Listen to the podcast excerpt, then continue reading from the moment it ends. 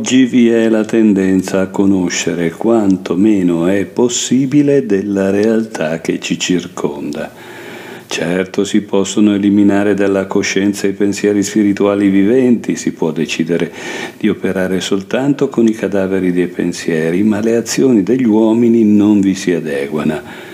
Quel che gli uomini fanno viene intessuto nei pensieri viventi.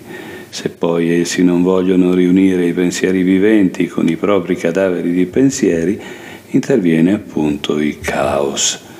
Esso però va superato. Allo scopo sono necessarie le chiare indicazioni che ho ripetuto in queste conferenze. Per molti aspetti è però anche necessario un completo capovolgimento rispetto a ciò che viene oggi considerato giusto e ideale. Un tale capovolgimento sarebbe anzitutto necessario molto presto. Lo sarebbe al meglio se avvenisse subito in vaste cerchie per quanto riguarda l'educazione dei bambini e anche dei meno giovani. In nessun altro campo dell'umanità, infatti, l'umanità è diventata tanto materiale quanto appunto nel campo della scuola. Non dobbia- noi dobbiamo considerare i bambini quali oggi si presentano nella vita, sapendo che vivranno in un mondo che si inaridisce e si frantuma. Nella loro profonda interiorità vi è il vero essere umano, che non si manifesta più come invece faceva fino ancora nel secolo quindicesimo. Sempre più occorrerà sapere che appunto nel bambino non può manifestarsi appieno all'esterno l'essere interiore, nel mondo in cui vive, pensa, parla e gesticola. L'interiorità dell'essere umano non si manifesta più all'esterno, cominciando dal bambino. Oggi il bambino è già qualche cosa di molto diverso da quel che si manifesta all'esterno. Già esistono casi estremi. Bambini possono apparire come i peggiori monelli ed esservi in loro un nocciolo tanto buono da farli diventare in seguito uomini del massimo valore.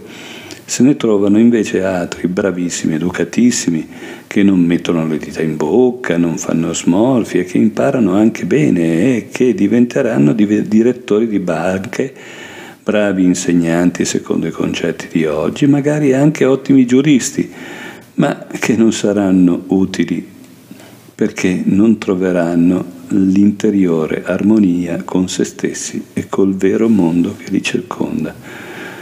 Proprio nel campo pedagogico-educativo deve trovar posto la massima secondo cui oggi l'essere umano è interiormente molto diverso da quel che manifesta all'esterno.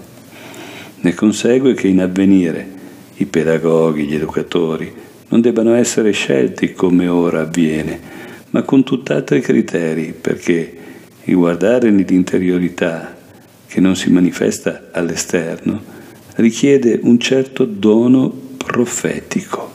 Sarà quindi necessario organizzare gli esami per gli insegnanti in modo che li superino coloro che hanno doti intuitive e profetiche e che invece non li superino quelli che non ce le hanno, per quanta scienza possano avere.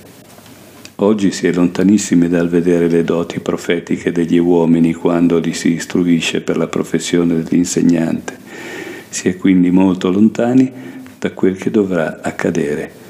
Costretti dall'evoluzione dell'umanità, ci si dovrà tuttavia decidere e indulgere a poco a poco verso questi principi. Certi, certo a molti pensatori materialisti del nostro tempo sembrerà un pensiero del tutto folle dire che i pedagoghi devono diventare profeti. Non sarà però sempre così. Gli uomini saranno costretti ad ammettere proprio queste cose.